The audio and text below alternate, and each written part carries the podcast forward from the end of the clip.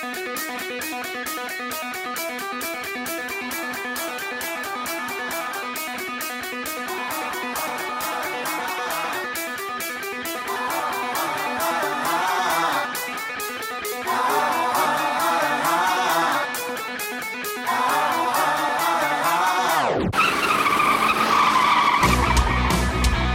We're spinning out of control. Here we go. Foot to the pedal till it's touching the metal. Let's rock and roll, yeah. Soda and Ethan get them tigers to screeching out, beat them. Checker flags, last lap, nobody can beat them. It's just that it's a party, put it on in a carpool. And hear us talk a lot of NASCAR in the audio. Sing it loud, we don't just want it out of mode. We're getting dirty around here, yeah. We're in the marbles. We're in the marbles. Uh, we're in the marbles. In the marbles.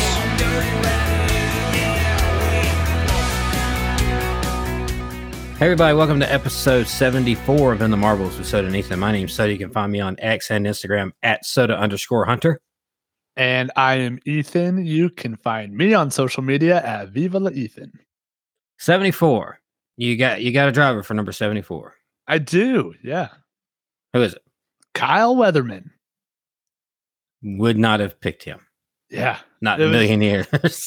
he drove that black and blue, uh, back the blue, back. oh yeah. Okay. That whole thing is. And I was actually a correction officer when that diecast came out and I bought it. And I actually ended up giving it to the sheriff here Okay. in my hometown. And he still proudly displays it in his office to this day. Cool day. deal. Cool deal. Uh I also went Xfinity, well Busch series. Yeah. Um I went uh, Randy LaJoie. Oh, okay. the old, yeah. uh, I what's the is it Fina? Is that the sponsor of it? I don't know if that's the sponsor of it or not, but it's like this bluish, purplish looking number 74 in the late 90s. That uh he he won a pretty good bit of races in it. So that's who I went with. Didn't really do much in Cup, but yeah, he was very, very good in uh in the Busch series back in the day. Yeah, absolutely. So, off the top of the show, before we get into any NASCAR stuff, I kind of want to talk about all the different fantasy football stuff we had going on this weekend. All right. Because, you know, it is opening weekend for NFL, uh, second weekend in college, but nobody does any fantasy for college. It's just too big. It's like 130 something teams or something like that. There's no way you can do a like a normal fantasy football for college. You know, it's just way too involved. So, me and you are in two different NFL fantasy football leagues through different podcasts. One's the uh, the paid FanDuel Three Brews fantasy football, and then there's the free um, Stolen Gimmicks fantasy football, where we actually like had to have a season long team that we drafted. We had a draft night for it and everything. Yeah. Man, I kick butt. Yeah. I I whooped everybody's tail and all this stuff. um, well, I actually won the Three Brews fan FanDuel, and it was a little bit of a it was a last minute decision I had to drop. I forgot who I had, but I was watching the pregame show, and they had mentioned Ridley, and I was like, okay, well, I need to move some things around. I'm going to get a different defense and clear up a little bit of money, and I'm going to jump up and get uh, Ridley. And I had Tua and Tyreek Hill, so that was an excellent combo because they just tore it up. And Ridley put it over the edge.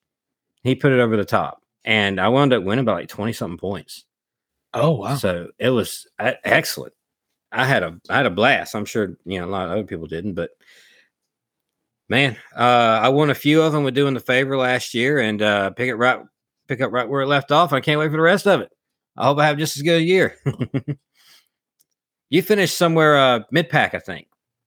I, I know you you said you weren't quite paying attention to it as, as much as you would like the cup thing we had going on Yeah.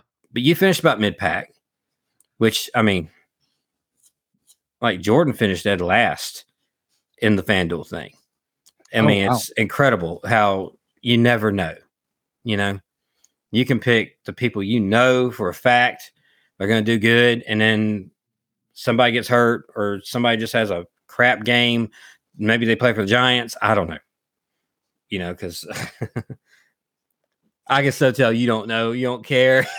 No, I, so I don't know. I don't know anything about fantasy football. I don't know uh, nothing about football. It's really hard for me to be like, yeah, yeah, it, you can't. you know, and a whole lot you can uh, jump in and contribute. I understand. Yeah, I understand. I will tell you, um, this weekend in particular, it was not going to happen. There was no way I was keeping up to date with all the fantasy football, football stuff.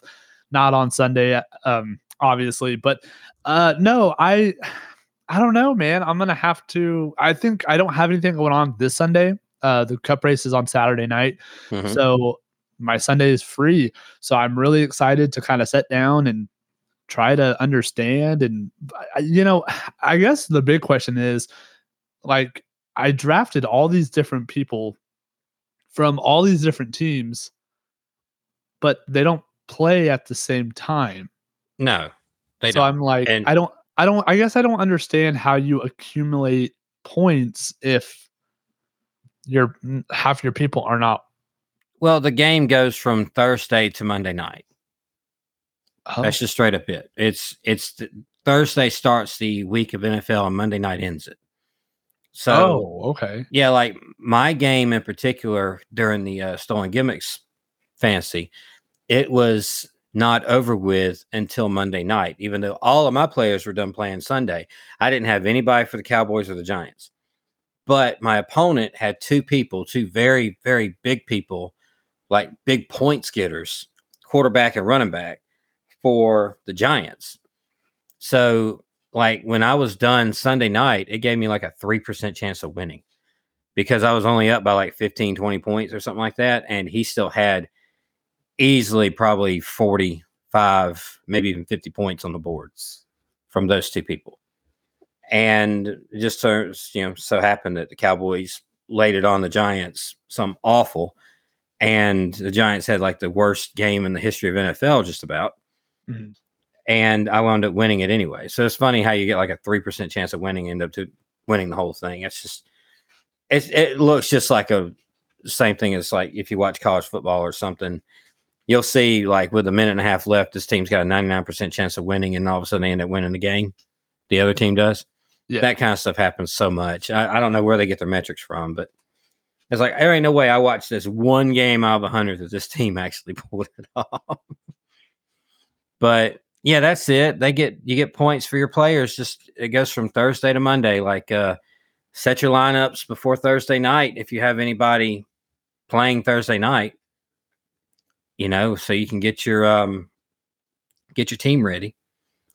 And you know, our FanDuel thing only plays Sunday afternoon, the 12 and 3 o'clock games. That's the only time the FanDuel thing goes. It doesn't go for Thursday night. It doesn't go for Monday night. It doesn't go for Sunday night either. It just plays the 12 and 3 o'clock games. Hmm. So that that makes that a little easier. That's a one time afternoon thing. And you can actually play individual game things on there, but that's not what we're set up to do in the league. So so So let me. Okay, so every Mhm. team in the NFL plays between Thursday and Sun uh, Monday. yeah, unless they have a lot an off week that week, Gotcha. It usually starts around like game seven, somewhere in there. You'll have random off weeks between teams. See, that but, makes um, way yeah. more sense. Yeah. Yeah, the majority of them play Sunday, twelve and uh, three thirty, our time, twelve and three thirty.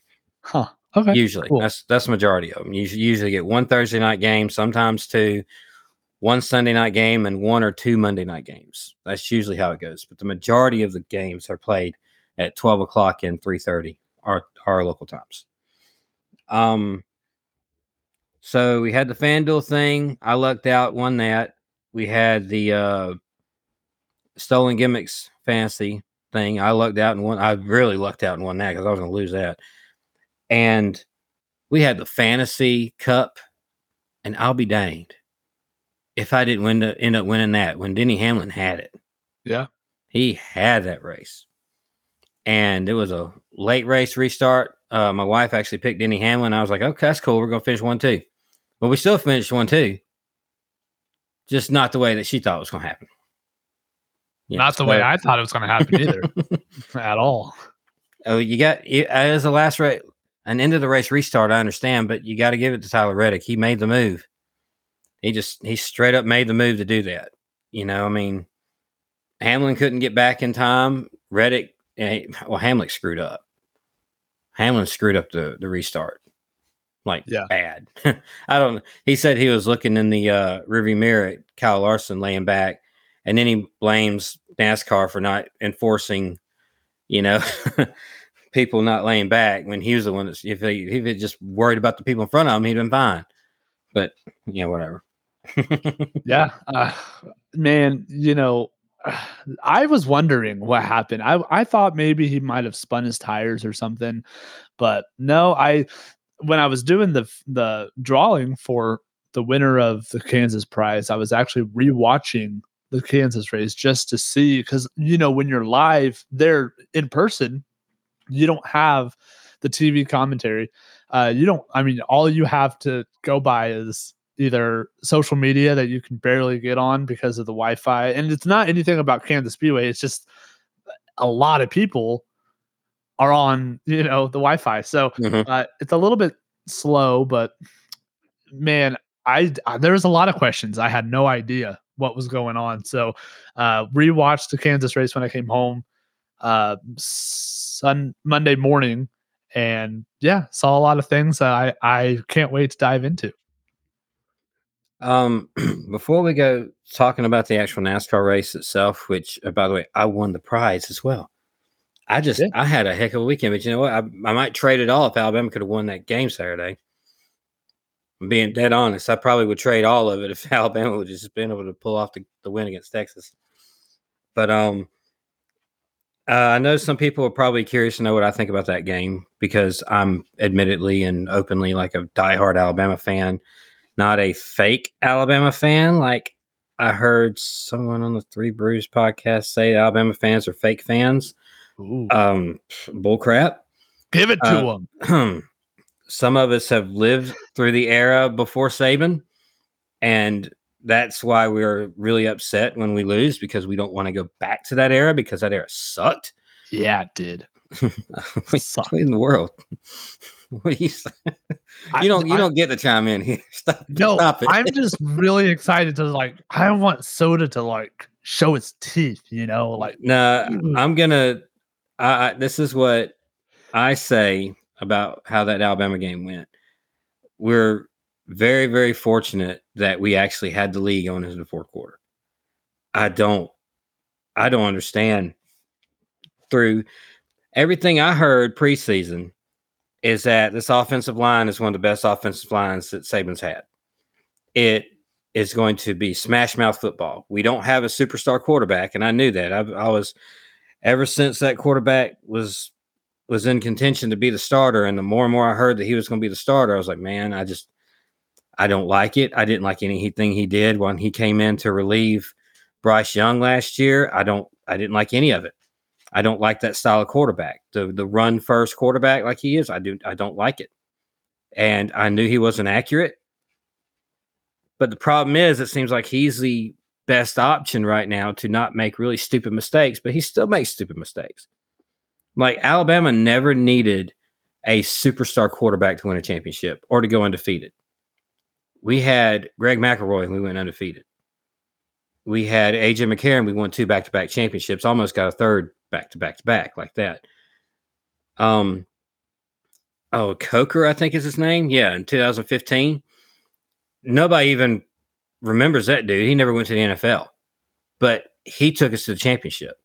Blake Sims took us to the playoffs. This is before all the superstar NFL starters came along.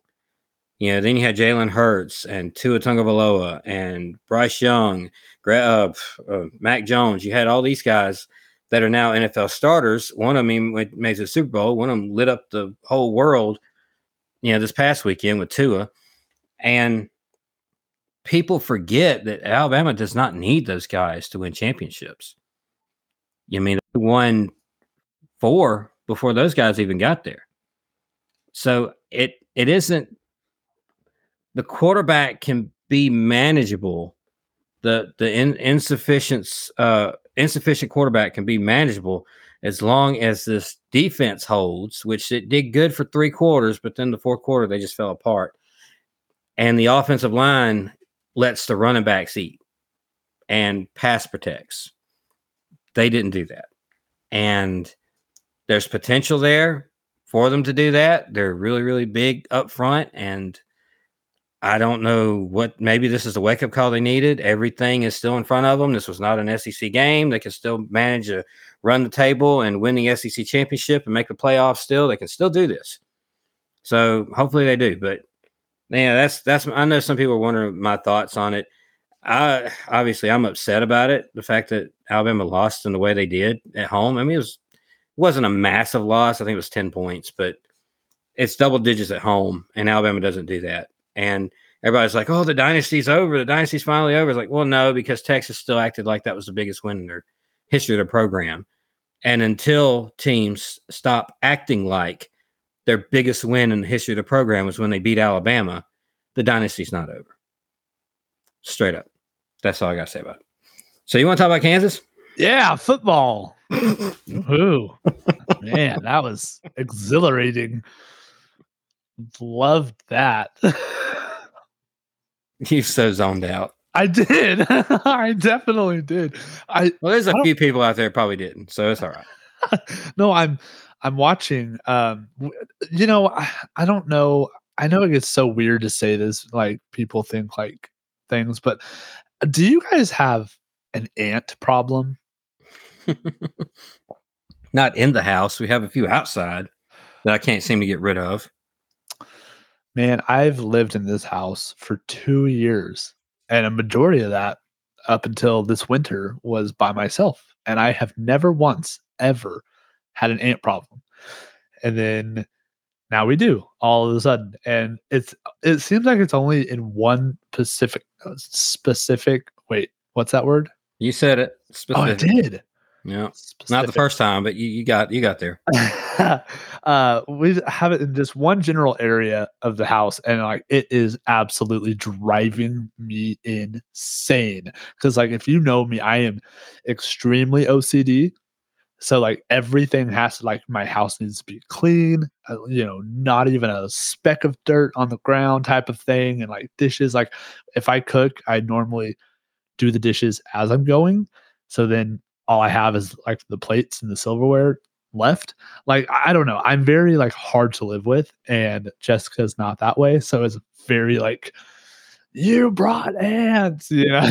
so uh, I don't know. Um, I just happened to like when you were doing that uh talk about football and stuff, I looked over and I saw them and I'm like, oh man. Oh, I hate it. Anyways. so Kansas. You went to it, right? I did, yes. So tell a little bit about your experience there live at Kansas Motor Speedway. It was um and I'm being completely biased. Uh it was fantastic as always. I loved it because the I don't know, like starting about Friday, Jessica told me like, "Oh, Martin Truex Jr. is going to win this race, and it's going to be awesome because I'm going to be there for it and all this stuff." So she got started getting kind of amped up a little bit. Saturday, Friday, Saturday, I had to work, and it was really weird coming home and turning on the TV and watching the truck race at Xfinity because this is the first year since 2001 or sorry 2021 that for any NASCAR sanctioned race at Kansas Speedway, I've watched it at home. But I mean, financially, like it just didn't make sense. Um, so I was like, oh, I'll just not. Plus PPTO and PTO and stuff at work and stuff. It just didn't work out. Sundays and Mondays are my days off, so it just worked out that way. So it was really hard for me to watch the truck race and Xfinity on the TV, knowing that they were just simply two hours away, and I wasn't there. It was so weird to me um, it wasn't a good feeling either. I, you know, of course, the the truck race had that unbelievable three wide finish at the right after start finish line that I mm. could have been at, but I wasn't. So cool. And then Xfinity had a pretty decent race from what it looked like. So I was really hyped up, really excited Sunday morning, um, waiting for that f- dreaded phone call from her from her job saying, "Oh, so and so called in. You have to, you can't go." Just like what happened last time or back in May, but it didn't happen. So we got on the highway and everything was good. We jammed out to some Jonas Brothers on the way up there. Uh, the whole way up there, she's like Martin Truex Jr., Martin Truex Jr., all this stuff. So I was like, yeah, yeah, cool. So we get to the the racetrack and it was kind of funny. I know somebody did not have a good time. Uh, you know, just one person didn't have a good time because we were walking up to the to the racetrack. And if you've never been to Kansas Speedway, um, the parking lot is it's one, maybe two main um aisle, not aisles, but main paved roads. You know, to to that will take you straight to the racetrack. Mm. Uh, but you have to park in the grass area, which if you've never been to Kansas, everything is grass here. So the parking lot is nothing but grass. Um, and so we got there a little bit late.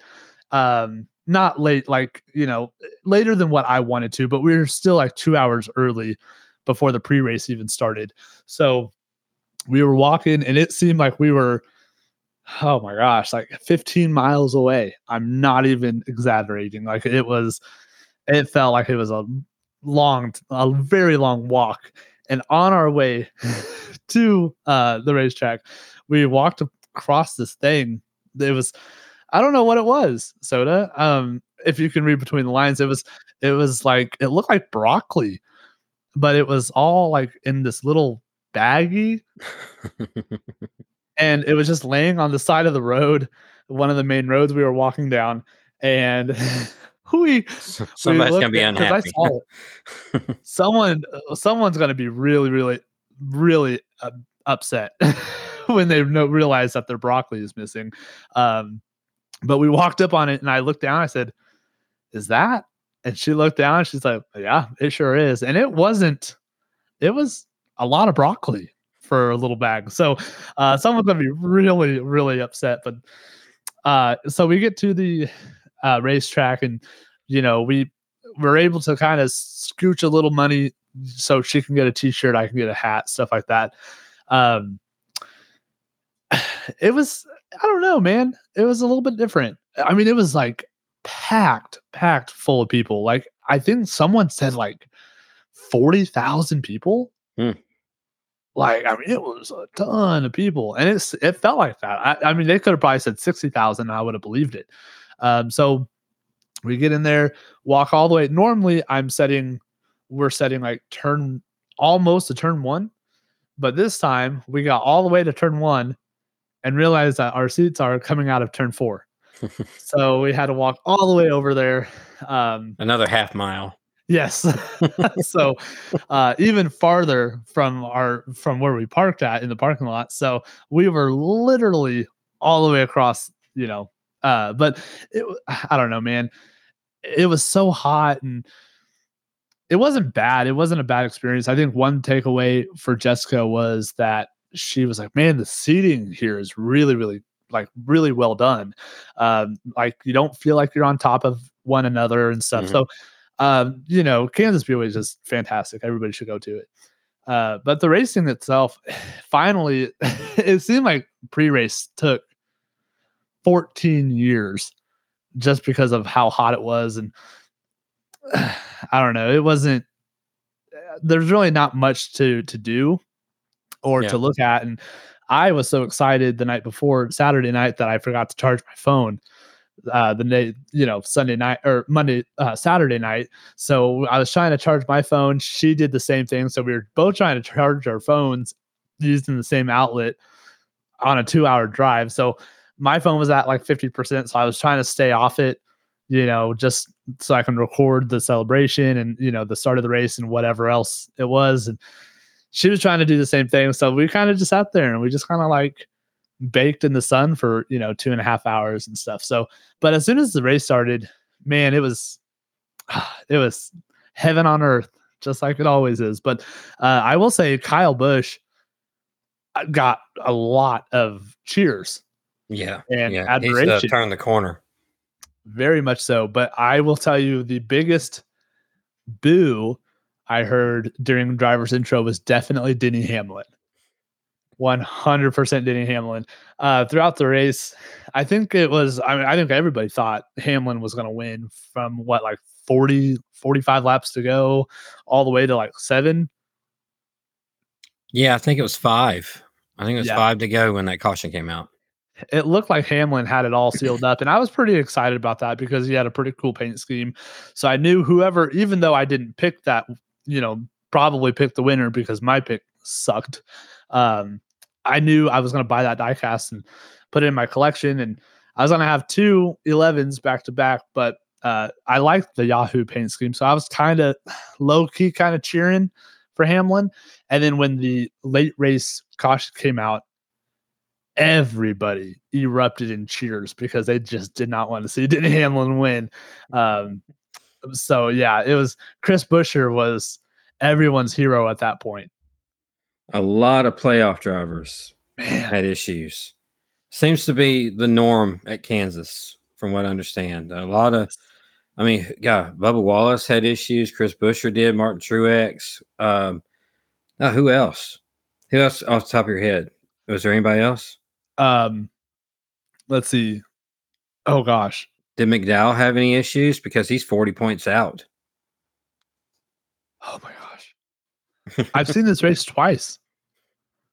I Uh, saw bits and pieces of it because I had a lot I was trying to keep up with on Sunday here at home with Red Zone Channel and you know the different Alabama quarterbacks all over the TV. I was trying to keep up with what they were doing. So yeah, I had a lot going on with during that race. I was I was finally able to watch the end of it once everything settled down. So that's what I saw. I saw like the last 25 laps or so for the most part. Yeah. But- so I, yeah. I think Larson struggled there like late race for some reason. Byron sucked. Um, Blaney sucked. Kyle did really, really well. I think that was one big takeaway from Jessica seeing in person how good he is racing through the field like that. Chris Buescher obviously blew that tire. Um, Christopher Bell had a really what I thought was going to be a, a race winning qualifying run. Uh, just kind of sunk after he get, got into dirty air. Uh, Joey Logano had a mediocre day. He was up there uh, right at that last restart. Uh, Kevin Harvick was too. Martin Truex Jr. obviously had a horrendous day. Uh, Bubba Wallace had a horrendous day. Ricky Stenhouse just sucked. I think he had an issue. I don't know. I don't remember the 34 having major it's just- issue. He's just 40 points out. He's in a position now where he has to win, or I mean, there's no other way he's getting in. Period. Yeah. So, I mean, it's a good track for him. He's good on road courses. It's the Roval, but the last two tracks were actually pretty decent for him too. So, I think he's done personally. But Yeah, we're yeah we're going to Bristol though. mm, yeah, that's true. That's true. I don't know why I, I got Roval on mind because of the announcement today. I'm sorry. Yeah, it's all good. Yeah. So Bristol. Yeah, he's done. So, really fast before we go any further, let's give an update to the playoff standings after Kansas. Obviously, Kyle Larson, uh, as we talked about last week, Kyle Larson got that win at Darlington. He is automatically through no matter what happened at Kansas, no matter what happens at Bristol. Tyler Reddick got the win at Kansas, so now he's automatically in um, no matter what happens at Bristol. So, Denny Hamlin is third, Byron is fourth, Kozlowski is fifth, Ryan Blaney is sixth somehow. Kyle Busch is seventh somehow. Uh, Ross Chastain is eighth. Chris Buescher is uh, ninth. Christopher Bell is tenth. Joey Logano is eleventh. Kevin Harvick has somehow is now the bubble driver. He is twelfth. Martin Truex Jr. is now seven behind. The championship favorite for a lot of people, including myself. well, yeah, now- the regular season champion. Oh, well, yeah, yeah. Regular season champion is seven points under the cutoff. So he desperately needs something to happen. Uh, well, not so much. I mean, seven points is it's manageable. Seven obviously. positions though. Yeah. I mean, that's Like- massive. It, it is when, when the guy in front of you is Kevin Harvick at Bristol. Yeah, that's true. I mean, if Kevin Harvick runs seventh and nothing else changes, I mean, that's just too bad. Yeah. You don't think Kevin Harvick can run seventh? Yes, he can run seven. You know, run tricks and do whatever he wants to. It doesn't matter. Yeah. So Truex uh setting 13th, seven points behind. Uh Bubba Wallace is 14th, 19 points behind. Ricky Stenhouse Jr. is 15th, 22 points behind. And as we said earlier, Michael McDowell is 16th, 40 points behind. So there's literally no mathematical way Michael McDowell. Uh, I mean, Stenhouse, I don't see it happening either. Even The- Bubba I Wallace, think the last three are win. They're, they're must win. they they have to be, yeah, absolute must. Unless Harvick screws up, wrecks right at the beginning of the race and finishes last. Um, the bottom three are must wins, and the last place car is a definite must win. yes. This period. So, yep. Um, do you want to go over the fantasy cup stuff before we take a break? Yeah, we absolutely can. Um, so nothing changed between the first two because they picked the same person, did they? I do not know. Oh, if they picked the that's a good question. I just but I know third place changed. third place changed big time. Yeah. Uh huh. Because somebody had a really good day. Justin picked Chase Elliott and Matt. I'm just doing this right on the fly. Let me see. Matt also picked Chase Elliott. okay. So yeah, so uh, Justin obviously does not increase the lead by any means, but it's still 66 points ahead of Mike. Uh, Mike, Mike, where's Mike at? Uh, Matt, Matt is second, obviously 66 points back. Nicole has jumped all the way to third place. My goodness, I if you would have said that, I don't know, like 10 weeks ago, Yeah, I was I'd have thinking been about like, 10 weeks ago. Yeah. like, okay, yeah, sure, yeah, okay, she'll be third. Okay. Oh my gosh, she has turned it up. Uh, so Nicole is third. Drew is back to fourth. Jessica is solid in the top five.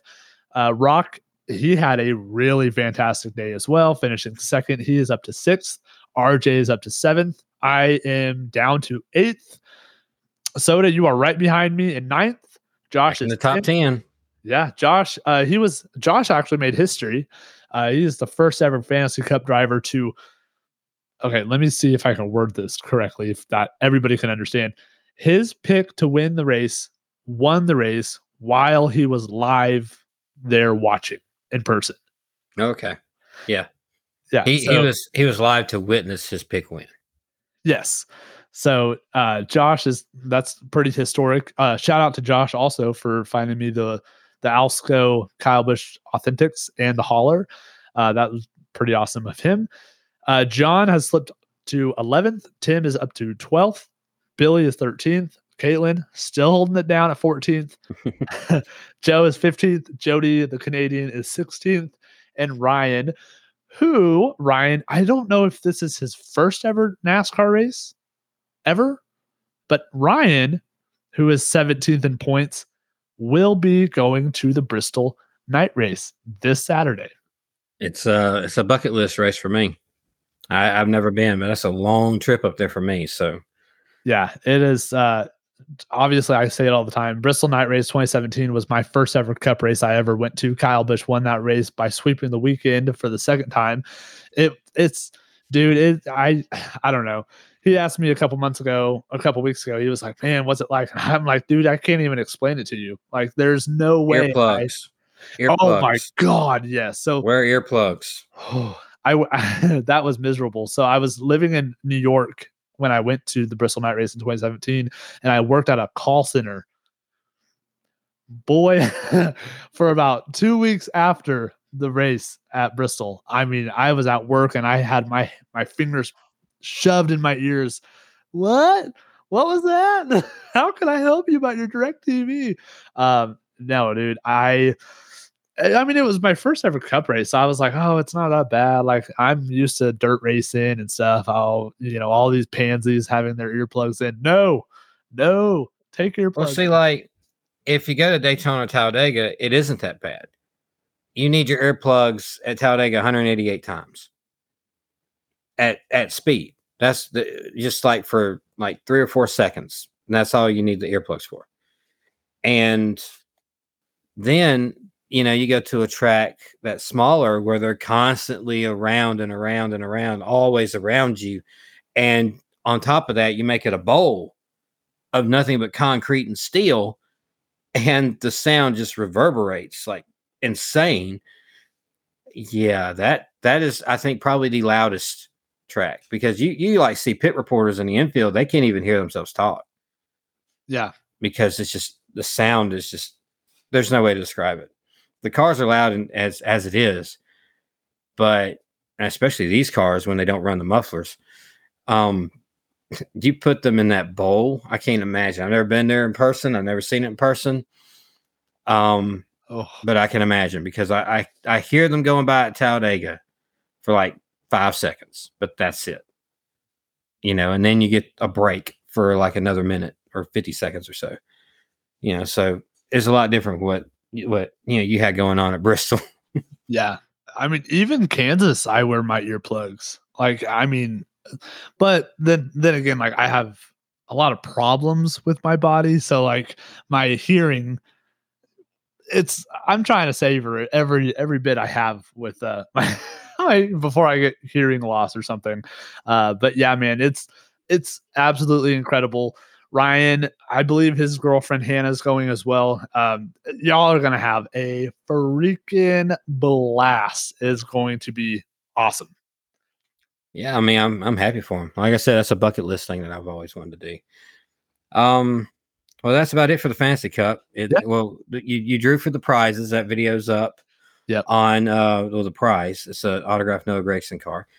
Uh, that video is actually up on our uh, YouTube, uh, Facebook page, the Fantasy Cup Facebook page, and something told me after the weekend I had, something told me it's like I, I, I bet I'm winning this car. I don't know Yeah. what is happening this one particular weekend, but like I won 30 something dollars in FanDuel because that one lineup won another contest that I was like, I, I got a free voucher for. Oh, nice. So altogether, I won like 30 something dollars, which means I don't have to, if I don't do anything, I don't have to spend no more money for the rest of the year on that FanDuel thing because it's only a $2 game. And on top of that, I used most of that lineup. It's a little different on DraftKings, but I used most of that lineup for a, a free uh, play on DraftKings, and I won money there too. So I won my NASCAR money that I that I usually do on DraftKings because I do NASCAR on DraftKings. I just like the way it sets up better than FanDuel. So something told me I was like, I bet he's drawing my name. Only three of them in there, thirty three percent chance. I bet he's drawing my name, and I'll be dang. Yeah, Just- I, I, you know, with that, especially when like if I'm doing the giveaway and Jessica's in it or you're in it, I try really, really hard to make it as transparent as mm-hmm. Physically possible. So there's no questions like, oh yeah, okay. So to send him a text message saying, oh, I really want that car. You know, none of that has happened ever once. So and uh, but like none of the participants are even questioning it you know everyone's been cool or whatever so uh but like just know that i try really really hard to like make it as transparent as physically possible even by cutting you know i'll write the people's names and like cut it up with scissors and i try to make the piece the papers the same length you know like Yeah. RJ, if I just put an R and a J, and then let's say like um, like Justin or Jessica or you know whatever, like I try to make the paper you know where I fold it up the same size, so there's no like you know I just try to be transparent with it. I wish there was a way you could. I mean, I don't know how. There might be a way. I don't. I may have to go through another program. I wish there was a way that you could actually record that video and the names not be backwards. I know. Because I noticed that the first time I did it. I mean, you can read it. It's just you know it's mirrored, but Yeah. I just I wish there's probably a way somewhere to do that. Uh, but I don't know it just off the Facebook app on my phone. You know, because that's what I used. I just record it right there. But um, I think we're going to take a break for a minute, and we'll come back. We'll probably talk a little bit about Noah Correction. Speaking of, um, but first, uh, I want to talk about SkinnyMixes.com. I want you guys to go to skinmixes.com. Check it out. They have so much stuff there. It's all like sugar free, keto style. Uh, some of it's keto style that has like the MCT oils and things like that. Uh, versions of coffee syrups and flavorings for your water, and uh, also mixes for your alcoholic beverages. Uh, it's what me and my wife use every day. Every day. There's no exaggeration. We have maybe six, seven, eight flavors that we go back and forth between every single day for our coffees. And I use it regularly whenever I happen to make a margarita or something. I just, we use it all the time. It's helped us out with our keto journey. We've lost a lot of weight and we've been able to have really good flavored coffees and drinks and stuff like that. Still be able to enjoy things like that, you know, with skinnymixes.com. Now check them out. You're going to find something you like. Use code marbles at checkout and get 10% off your first order at skinnymixes.com. The following announcement has been paid for by the Pulling Up a Chair podcast. Tim here, host of the Pulling Up a Chair with a Chair Shot podcast. If you're a fan of wrestling figures and the artists that take them to the next level, then I've got a favor to ask of you. Come check out my podcast, Pulling Up a Chair. Each episode, I sit down and talk to figure customizers, figure photographers, set builders, figure collectors, podcasters, and even pro wrestlers. Just search out Pulling Up a Chair with a Chair Shot wherever you get your podcasts, and I hope you'll join me next time, right here on Pulling Up a Chair.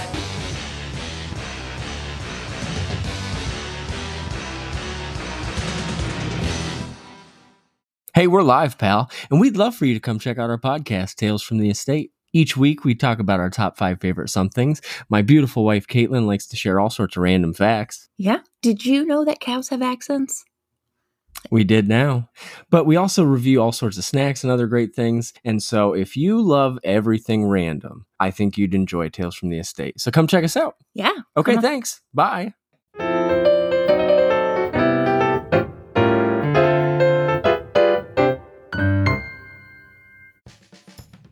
Hi, I'm AJ.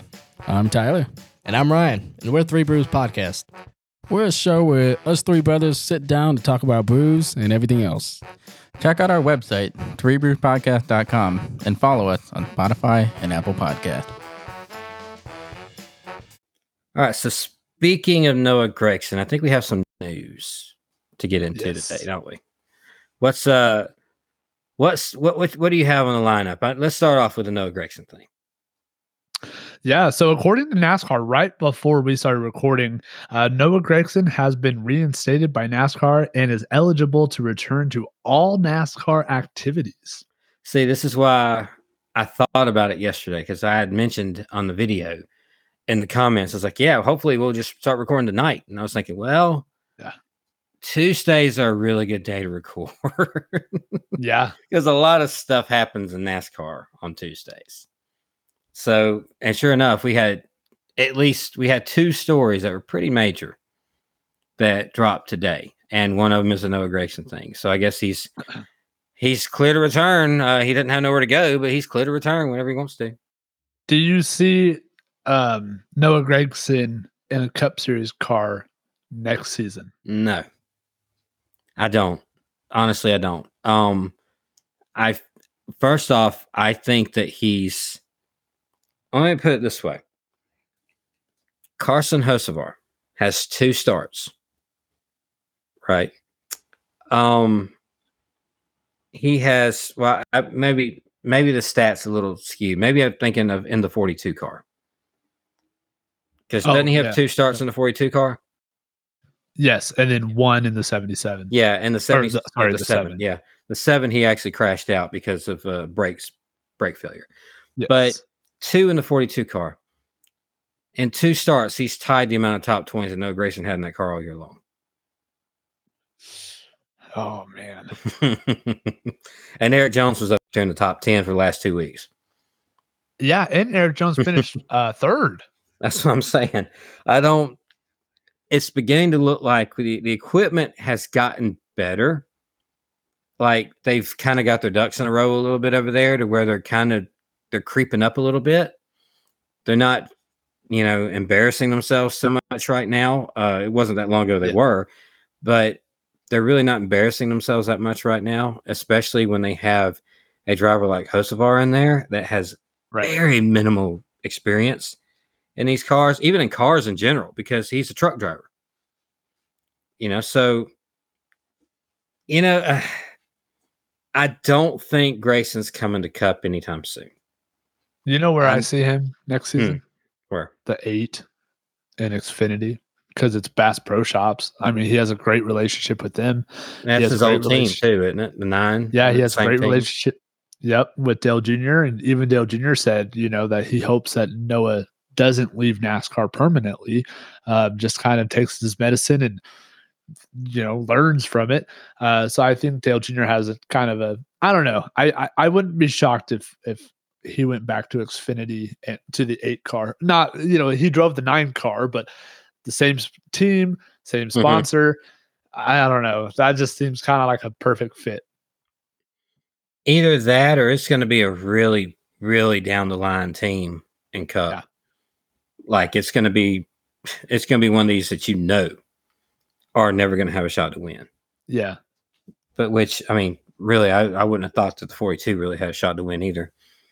But then the 43 just about, you know, just about did. So He'll be the last two races, you know, he was he was doing really, really good the last two times. So I feel like if Noah gets an opportunity in the in the Cup Series, it's going to be in the 50 car for money, money the the money team or something. that ugly, ugly car. yeah, golly. Every- Mayweather. every single car I've seen in that uh, with the 50 has been butt ugly. Yeah, Every single one of them. agreed. Speaking of, you see Chase Elliott's paint job? I- you know, Chase Elliott is not someone I want to talk about right now because I'm pretty. I have, you know, that was another thing I was going to bring up with the the Kansas talk is w- the contact between him and Kyle Larson coming off pit road. Um, so I actually, if you don't mind, you know, just jumping in. Yes, I did see his paint scheme for this weekend uh, at Bristol. I not once again just not a fan of it. That's ugly. It is It is. very ugly. They, Really- they call it going gold. It's all black. Like yeah, it has gold numbers and gold like pinstriping. That's not going gold. Like make the car gold, you cowards. You know. it you know it makes the paint scheme makes as much sense as Chase Elliott's post race interviews. It doesn't. It doesn't make any sense. Um, I was really. where you're going with that. So, uh, you know, I don't know. What is what's your take on the contact between Kyle Larson and, and Chase Elliott coming out? uh, road. two entitled drivers uh, in a cat fight. Okay, Pretty much it. yeah. So like, two two entitled drivers that feel like the whole field need to move out of the way for them, and they had contact on pit road. I mean, am I wrong? No, you're not wrong at all. I just, I'm, I, I don't know. I'm kind of getting a little tired of Chase Elliott. I'm tired of uh, this, like you said, entitlement. Mhm. Kyle Larson too. Like I'm Yeah. just kind of tired of it. Oh, and eh, I'm not even going to mention uh, Ryan Blaney as well from this week. I mean, it's like, from what I understand, a lot of people uh, perceive Ryan Blaney as a real whiner as well. Um, I haven't paid attention to it that close, so I can't say one way or another if he's like just a big whiner, as also like like Larson and Elliott usually are out there on the track. But he had a moment where he was also mad at uh he called out Chastain spotter again when uh Ryan finished I think fifth in the stage and Chastain finished fourth. He was mad at, at Chastain's spotter saying, What an idiot. Go up there and ask him what he's doing. The one car would go faster if he quit looking out the, the, the back window and just focus on what's in front of him. Well, Yikes. it's you're coming to the end of a stage yeah. and you're both in a championship. Why why do people feel like this one car has to move out of your way? I don't get it. You know, and then I, I hate and I also hate the fact that Chastain has lost his aggression. Yeah. I hate that because that's one, one of the reasons why I liked him so much because he didn't care. He had that intimidator style to him. He didn't Yeah. care. He I can't call him that now. You know, I mean, Larson gets loose in the corner on a restart towards the end of this race, and Chastain, uh, instead of just keeping his foot in it and running the dude out of the way, he backs off and he drops back into like 27th when he did that. That, that ain't Chastain. I don't know what got in his head that he needs to race that way, but he does not need to race that way. Not to me, anyway. I, I don't like the new Chastain, and I don't like the fact that everybody feels like Chastain has to move out of their way. That is so many people out there are so in, they they are so entitled. I'll say it again. They're entitled. They feel like they're entitled to everything. And in reality, it's so fragile. Just have a bad year or two. You know, you're gonna lose your ride. right. You know? I don't know. I don't know. I'm just I'm just getting kind of fed up with Chase Elliott. Like I don't know why, but every time he does like a post race interview, I don't know. He just he makes me want to like he makes me think that when he washes his hands, he only washes seven out of the ten fingers. Oh, where you, You know what I mean? like that. You know what I mean though? Like it's just like he doesn't he, it's not like he's just not all the way coherent. he's kind of like me on this podcast, you know. I don't know. I don't know. I just I'm getting kind of tired of Chase Elliott. I'm getting tired of Ryan Blaney. I'm getting tired of Bubba Wallace's boohoo me stories. I'm tired of did I say Denny Hamlin? you haven't yet. Oh well, here we go. Denny Hamlin. I'm tired of I'm tired of just oh, I don't know. There's so many egos that maybe it's just, you know, I've been I, I live NASCAR. Like I breathe NASCAR. I eat and sleep NASCAR. You know, it's just like maybe it's like my living with my siblings. I've just had a little bit too much of you and I just need to turn things off for a little bit. I don't know, but ugh. Well, you got eight more races. Yeah. And then you got a break. yeah, but I don't and you want the can- break. Well, but now then you can like digest what happened all year long, get that want to see it all again, like all these drivers get that really you know big want to see them in Daytona and stuff, and then you can start all over again. yeah, that is true. You know what I do want to see again though? Hmm. Chase Briscoe. Man, he had the fastest pit stop in NASCAR history this weekend at Kansas. I was there for it. I saw it. I witnessed it with my four eyes. 8.45 seconds. Um, I'm still trying to get over the the segue. Hold on, Oh, the what you just did. wait, what did I do? Was it good? No. what happened? What did I say? That you know who I do want to see again? Chase Briscoe on pit road. I'm like, oh my god, where's he going? Oh, yeah. I'm sorry. It, it caught me off guard. I'm sorry. So let me try again. So one thing that I do want to see again. No, I mean, you said it right. It was just Oh, the okay. it was the words. It wasn't how you said it. It was Yeah, listen. being a dyslexic man, sometimes your words just don't make sense. Here we are. No, yeah. it's just what what I'm laughing at is the actual segue itself. Like the you know what trying to get from one topic to the other by connecting the, the what we were saying together. Oh, yeah. just oh man, it it was so forced. It was awesome. Yeah, we were. I was reaching. I was like, okay, how do I get this train back on its the tracks? Oh, speaking of, um, we were driving to Kansas Speedway, and there's a a train that derailed like like an hour up the road, and it was a mess. And I just, Mm. I, I don't know. I just thought about that. So, um, Well, Yeah, at least it wasn't the Intimidator Monte Carlo upside down. No, it was not. Thank you, Travis Fowler. Um, no, it was not. But what can you do in your life in 8.45 seconds? No comment. Nothing.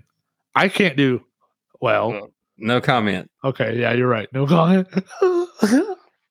okay, I'm trying to keep my composure. That was super funny. Um, I can't tie my shoes in eight seconds.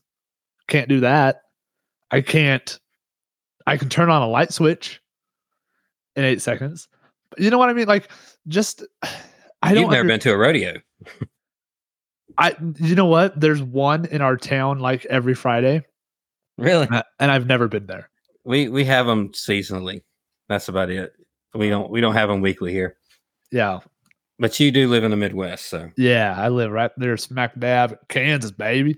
Uh, rodeo. I don't know. Uh, yeah. So in four in eight point four five seconds, they were able to change four tires, jack the car up twice, put two cans of fuel in, all in four seconds.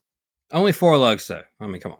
Yeah, that's true. But I mean, still, my God, So that's Rusty wild. Wallace, Rusty Wallace's team back in the day when everybody else was doing 17 second pit stops when they did it and they were doing 17 18 second pit stops and Rusty Wallace's team back in 93 went 15.6 and that was the fastest in history at that point. Yeah. But that was the old way. You know, yeah, 8 seconds you're, you're starting to get into Formula 1 territory there. When they jack up the whole car at once and have somebody on each tire at the same time Yeah, and pretty much all you wait on is the fuel. But I think they have like a pressurized pump that actually pushes the fuel in faster because theirs is connected over the wall. And NASCAR, they have the gravity fed cans and they have to use two of them. You know, so a little bit different. yeah, and yeah, it is amazing they can actually get that done in eight seconds now. yeah. I don't even know how to change tire. You I know how to change- tire before. No, I I know how to change a, a race car tire, like a dirt dirt car tire, but It's, like it's I pretty much the same principle. okay, so let me let me rephrase this. I've never had to. For one, I actually blew a tire a couple years ago, but um, I don't have the tools. I have blown so many tires. Yeah, I mean, mostly on the racetrack, but a few of them off too. Uh, in fact, I had a flat last Thursday. Oh, really? Yeah, I, luckily, like nowadays, you know, have you have these cars that tell you your tires going flat, and you can get live pressure readings as it's going flat, Yeah. and your panic sets in. It's like, okay, it's twenty five pounds now, it's twenty three pounds now, it's twenty one. Okay, where's the tire place? We're looking on my map. Was like, I might be rimming this all the way to the tire place here. I might be bending this up, you know, bending my metal up here. Yeah. And literally, there was one right right across the street from where I was at that exact moment when it was down to like 15 pounds. So Ooh. I happened to be, you know, lucky enough to jump in there and got a patch for it because it was right on the tread. But that happened last Thursday. And I understand what I just said a little bit ago, and I'm gonna just pretend like I didn't say that. But um, Oh no. yeah, if you didn't catch it, that's cool. I'm gonna You have to listen re-listen. back. Yeah. Yeah, you have to go back and listen. Oh, I Somebody think caught I it. did. I think I caught it. Yeah. But um, so many blown tires on the racetrack, you have no idea. I mean, right front after right front, just constantly, yeah. and scare you to death because it always happens in the middle of the corner. Yeah. But anyway, don't mean make that about me. You uh, you blew a tire. When was the last time you blew a tire? Uh, I was, well, it's, uh, I let's, I will say that I was, I was in a hurry to get to Wichita from the town I live in. Um, no need for a backstory for that, but uh, yeah. So it was like eleven o'clock at night. I just got out out of work uh, when I was working at the rubber company that I was telling talking to you about a couple months ago. Uh, actually on the show, and I don't, you know, some friends, some one of my friends needed my help at that time, so I got from my town, which is Wichita is about two, it's about two hours, and uh, I got there in an hour and fifteen minutes, Hmm. and, and I was right, I was like four blocks from his house, and I blew a tire. So, yeah, that's you that- remember the first time you ever blew a tire? that was it. Yeah. That was it. Yeah. I was 16. Oh yeah. and I had one. Uh, it didn't.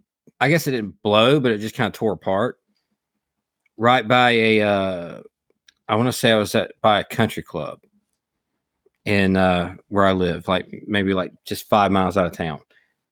So I had to pull into that parking lot there. But I remember that that's the first time I'd ever experienced that. It was a uh, it was a left front blew while I was driving, and you know you get the whole steering wheel shaking out of your hand and stuff like that, and you try to wrestle the car off the road and stuff. Especially when you're 16, you're not very experienced at it. But um, yeah, but plenty more on the racetrack. I probably blew about seven or eight total Yeah. something like that. I guess that happens when you race, so. But let's keep on with the news. We're uh starting to get into that hour long territory here. Yeah. Uh, I mean, the only uh, other thing I have is caution breaks coming back at the Roval. Yeah, the stage cautions. Yeah. Sorry. Yeah.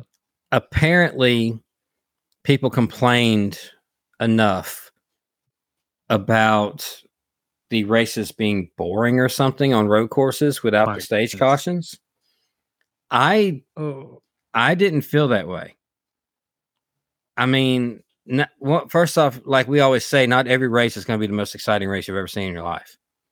That's every like. I'm sure Cowboy fans loved that game Sunday night or Monday night. I'm sorry, but that's about the only people that loved it. It was boring. I mean, forty to nothing. Giants couldn't do anything. You know, they're lucky they got a first down once in a while. So I know Giants fans hated it, and I just I was watching it just like I was more laughing at what it was doing to the fantasy, uh, the, the stolen gimmicks fantasy deal. Uh, with Jordan, Jordan had that defense, and he was going against you. And then the points just kept going up and up and up. I was like, poor Ethan. Man. yeah. but it, I mean, it helped me at the same time. But that's the only interesting part I found about that game because it was such a boring game. Races are going to be that way once in a while. Once in a while, you have somebody that's got everybody's number, you know. But I guess it depends on. I guess it depends on who it is, because people still rave about the time Martin Truex completely killed everybody in the Coca-Cola 600 that year. You know, we still talk about that. The most dominating race probably in the history of the Coca-Cola 600, right? Except for like Ned Jarrett winning by like 14 laps or whatever that was back at way Yeah. back in the day. Yeah. But I mean, the modern era, like Martin Truex completely killed the whole field. Oh, 100%. Yeah. And we still talk about that. And it's talked about lovingly. Like, you remember when he did that? What a performance. But you get somebody that takes off and kind of dominates the road course a little bit, but it ain't the guy you want to do that with. You know, it you kind of get that, well, this race is boring. We need we need cautions. We need to bring cautions back.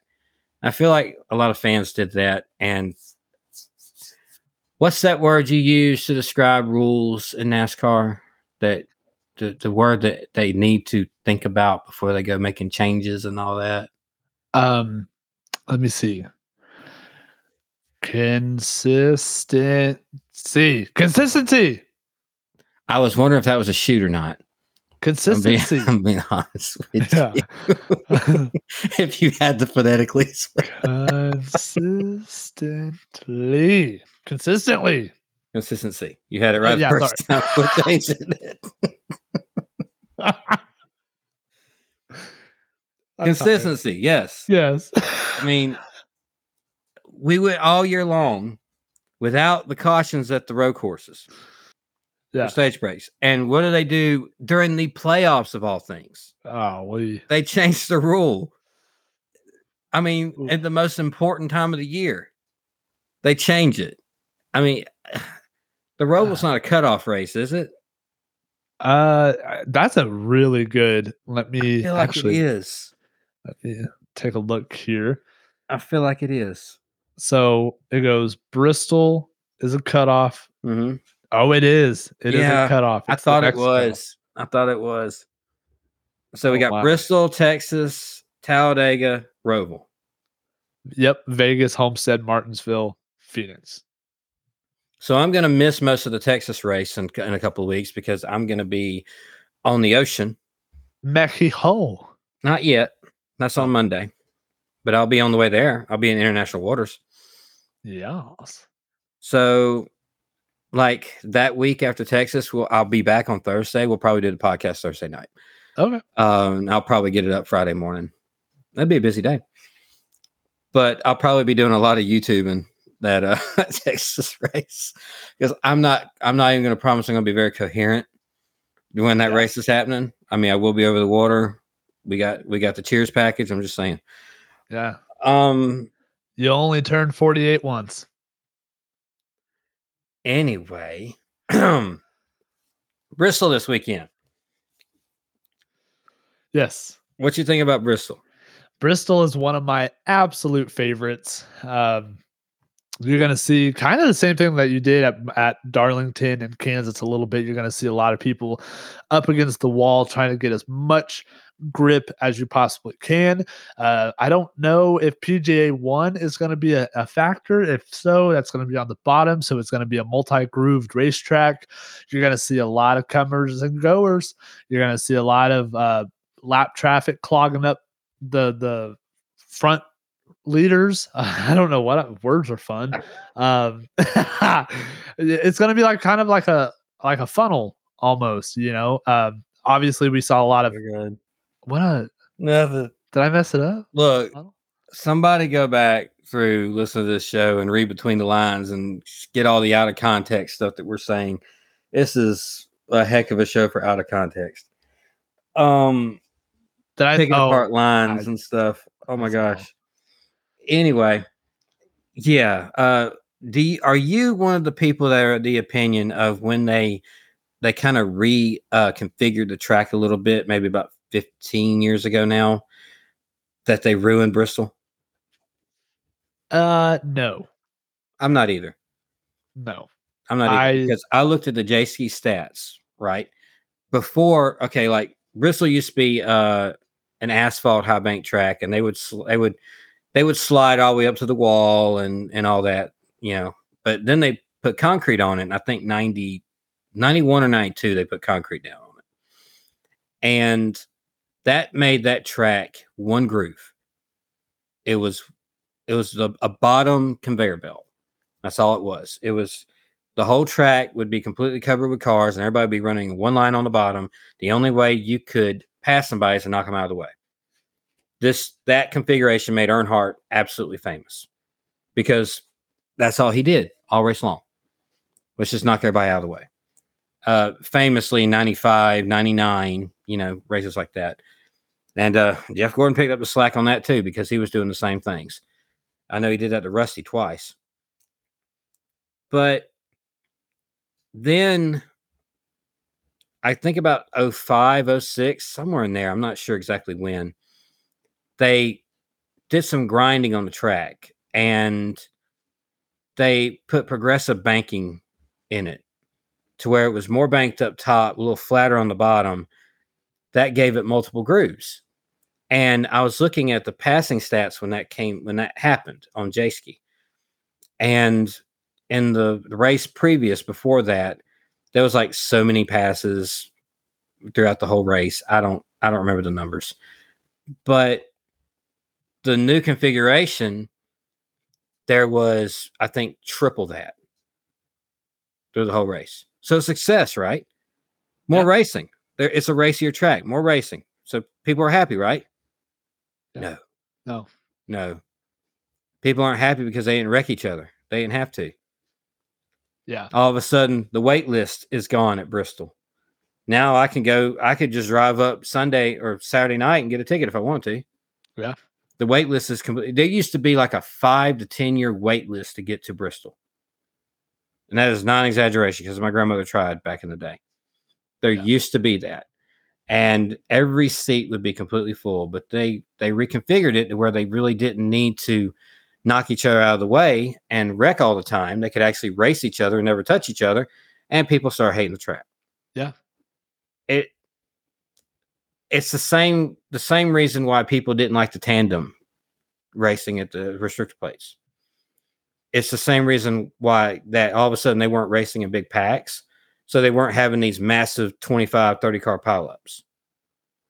You know, any wrecks they had were like these one or two car crashes. Most of the time it was just a spin a harmless spin off to the inside, and they get going again and just join the, the pack. So people hated that. So after about two and a half, three years of that, they got rid of that and made it illegal and all that kind of stuff and messed with the bumpers where they wouldn't line up. It's the same kind of thing at Bristol. Yeah. That's why there's no wait list right now. Because fans want wrecks, unfortunately. That's just how how it is a lot of times. I personally think they improved the track and made it so much more interesting. It's so much more interesting to me when there's more than one place to go around the track and go fast. Yeah. Driving it, driving it, watching it, whatever. It that's why Kansas is interesting. That's why Fontana was interesting earlier this year. Yep. That's there's so many of them like that, but then you go some places and there's not that, and the only way you can get around somebody is to wreck them. Some people love it, like like Martinsville's that way. Yeah. You know, the only re- only way, and it- with this car, it's even worse. But the only way you can get around somebody at Martinsville is to knock them out of the way right. and there's there's something to that because you're not really wrecking a field at places like Martinsville. So there's something to liking the really aggressive style of racing. But at the same time, when you got Bristol and you can actually stretch people out high, low, in the middle, and you can run three wide around the racetrack at Bristol, what an incredible job they did making that place better. Yeah. And I've never been in that camp of they ruined the track. I just I was curious if you were or not. No, I I love the racetrack. I absolutely 100% love what they've done with it. Um, just everything about Bristol. I absolutely love the multi-grooved. I do kind of miss the old Bristol just because I I don't remember. I remember Dale Earnhardt Jr., you know, kind of dominating there for a little while. I remember Kurt Busch, but I mean, I don't have like it doesn't stand out to me. I guess like I well no, I should say a better way of saying as Apollo is joining the podcast here, as you hear his little paws on the wood wood floor. Um, I guess I didn't I didn't appreciate what I had before I realized it was gone uh, with the old Bristol. Uh, that nothing wrong with the new Bristol. I like Bristol. It's one of my favorites, and not. I mean, of course, when it's not covered in dirt, that's when it's my favorite. When And it's see, Bristol- I'm the opposite. I at right now I liked it better as a dirt track just because really I like the racing. The it it was it's still one of the best races of the year. oh If- wow If they have a race halfway as entertaining as that dirt race, honestly, I'll be surprised because that dirt race was it's my favorite race of the year so far. And I I feel like the only reason why you, you know, not you in general, but anybody Yeah. wouldn't put it in their top three or top five races of the entire year is you're just biased against Bristol Dirt. Yeah, and you know, not to get on a tangent with that, but like I want to see cup cars dirt racing. I think that's really interesting. I think that's really a cool concept, but maybe something other than, you know, I don't even care if you want to go put dirt on Richmond. I don't care. It's just like for some reason, just the Bristol racetrack on dirt just doesn't it doesn't do it for me. Uh, but obviously, this past year, uh, uh, earlier this season, it was a fantastic race. I mean, I was blown away by it. Three years now. The first race was kind of a bit of a mess. The second race got better. And then this year was they perfected it. Yes, absolutely. Even like NASCAR and the way they called the race. I feel like they perfected it. Yes. just because there was a point there where they were like spin okay whatever but keep going. Spin okay it doesn't matter keep going no more cautions. You know they just they stopped throwing cautions for like like 50 laps. Right. and it was it was so much fun. It was like you couldn't stop watching. Like Right. oh look at mcdowell he spun out did a 360 didn't touch nobody he didn't lose two spots let's go. You know? It's just Yeah. it was so he did that twice. Right in the middle of the field didn't touch anybody. Um who do you think give me uh give me like three drivers off top of your head and we'll go ahead and get out of here uh three drivers off top of your head that you think we need to be watching this weekend Ooh, okay. Uh, I'm gonna say Kyle Busch, Kevin Harvick, and Erik Jones. see and i would go uh the, the I would go RFK because I mean Buescher just did win the race last year, and Keselowski is still he's he's right there with them right now. They're they're solidly top five cars consistently right now, Yeah. and Harvick's a good one. If I was going to pick somebody else, I guess I would look at uh probably Byron Yeah. Byron's a good because one. he's consistent and he tends to end up near the front towards the end of these things. So if I was just having to pick different people than you, I think that would be the three I would look at. And Yeah. I've got two of those in mind of the six that we picked. I got two of those in mind for my personal pick in the fantasy cup. So Yeah, I I uh I don't know why I didn't go with my pick because I'm picking Chris Buescher. but yeah, I hope Chris Buescher goes back to back, runs it back at Bristol, and hopefully I can break the longest losing streak in in the marbles fantasy cup history, which is me. are you sure? Yes. Because I won the Daytona 500 last year and I didn't win until the next year. oh my goodness, you're right. Remember, I picked Byron to win, and I won the Joey Logano card. That was the last prize I won. That was like race three or four.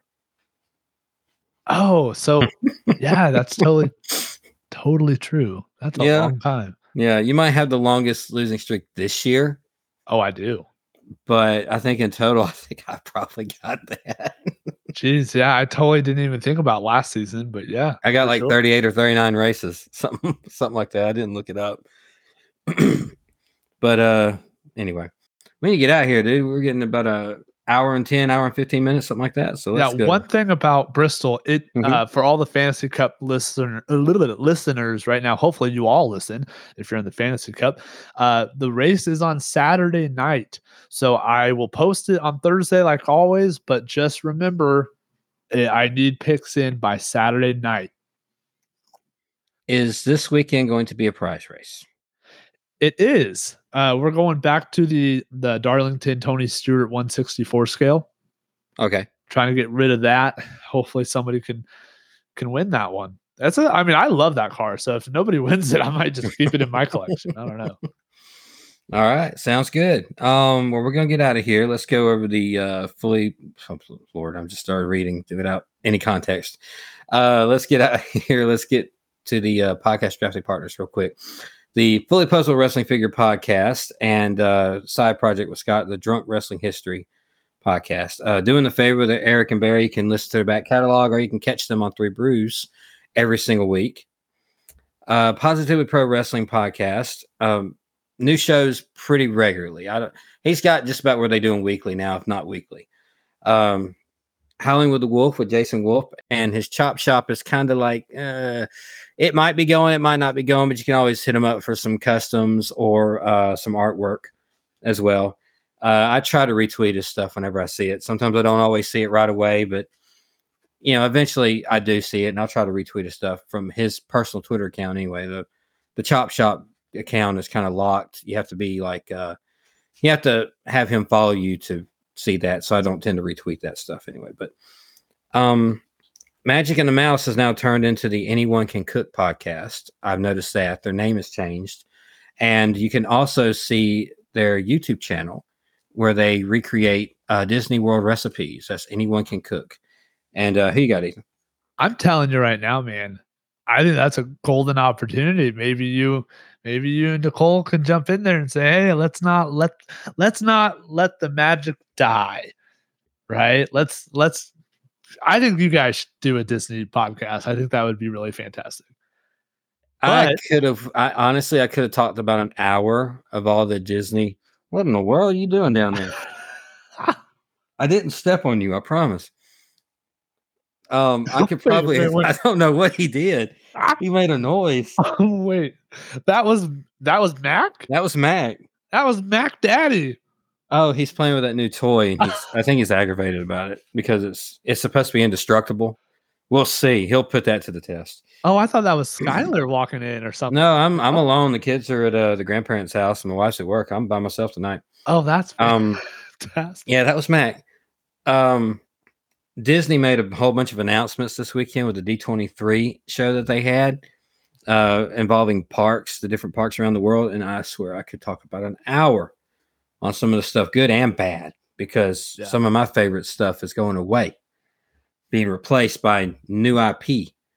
So, not very uh happy about some of it, but like like you said, maybe we should do that because I literally could talk an hour about all the stuff that went down this weekend with Disney. Yeah, there's I, there has to be some sort of partnership there, you know, uh something. I think you guys can work something out. But I have breaking news. Breaker and Bane's Power Hour. It's not dead yet. It's not over yet. They're coming back probably in a week or so. Has a new format, has a new feeling. I'm really excited about it, and you should be too. So go check out Breaker and Bane's Power Hour. Of course, go listen to the archives. You know it's fake, right? Saturday Morning Rumble Wheel with Brian Breaker and Daniel Cross. TB Toycast with Brian Breaker and Jeff Toon filling in for Travis Fowler for the time being. Uh, it's on sabbatical, but maybe not for much longer. New, no, new, new holds barred, no holds barred with Bill Venus. The Venus. Anyways, Bro, wrapping it up with Brian Hebner. Go check that one out as well. You heard the commercial earlier. Go check out Tales from the Estate with Drew and Caitlin with cameos from Rocco and Cole. Uh, absolutely adore that ra- uh, racetrack. oh my god, man, I am so tired. I, I love that racetrack. Um, I love that show. Uh, just like Tales from the Estate. You also heard pulling up a chair with our friend Tim at a chair shots commercial as well uh, as. I gotta get a better read, bro. Uh, Three Brews podcast with Ryan Tyler and AJ. Go check out that podcast as well. One of my all-time favorites, and that's all I got. Uh, did you do Stolen Gimmicks? Oh shoot! Yeah. Stolen Gimmicks podcast. With, Ah, uh, Stolen yeah. Gimmicks Pro Wrestling podcast with Joe and Jordan. Go check out them. I need to just rewrite all of this because I have it all mixed up and it's confusing. Uh, but yeah, Stolen Gimmicks Pro Wrestling podcast with Joe and Jordan. Cannot forget them. Awesome, awesome uh, podcast. I don't know. I feel like Joe's pretty rough on Jordan sometimes. You know, I'm like, golly, man. Uh, but nevertheless, super fun listening to them talk about uh, pro wrestling. So go check them out. Drew has also been doing uh, reviews on Twitter. Yes. Drew's reviews. Um, he did one today of the new coat that came out. I saw it. I liked it. I retweeted. I didn't watch it because I want to find it for myself and get my own personal opinion on it first. Can I tell you? Um, no, I Oh. don't want an opinion on it until I get to try it. Then I'll watch and see what other people's opinions are. Can I just can I just tell you anyway? No, that new Fanta he tried though. Yeah. that is nasty. Oh, is it? It is, yeah. That uh, that what the Fanta is what it's called. The they did that last time. It was a blue one. This one is black. Yeah. Somebody said it was. I saw somebody say it was blackberry. I don't. It tastes. It tasted awful.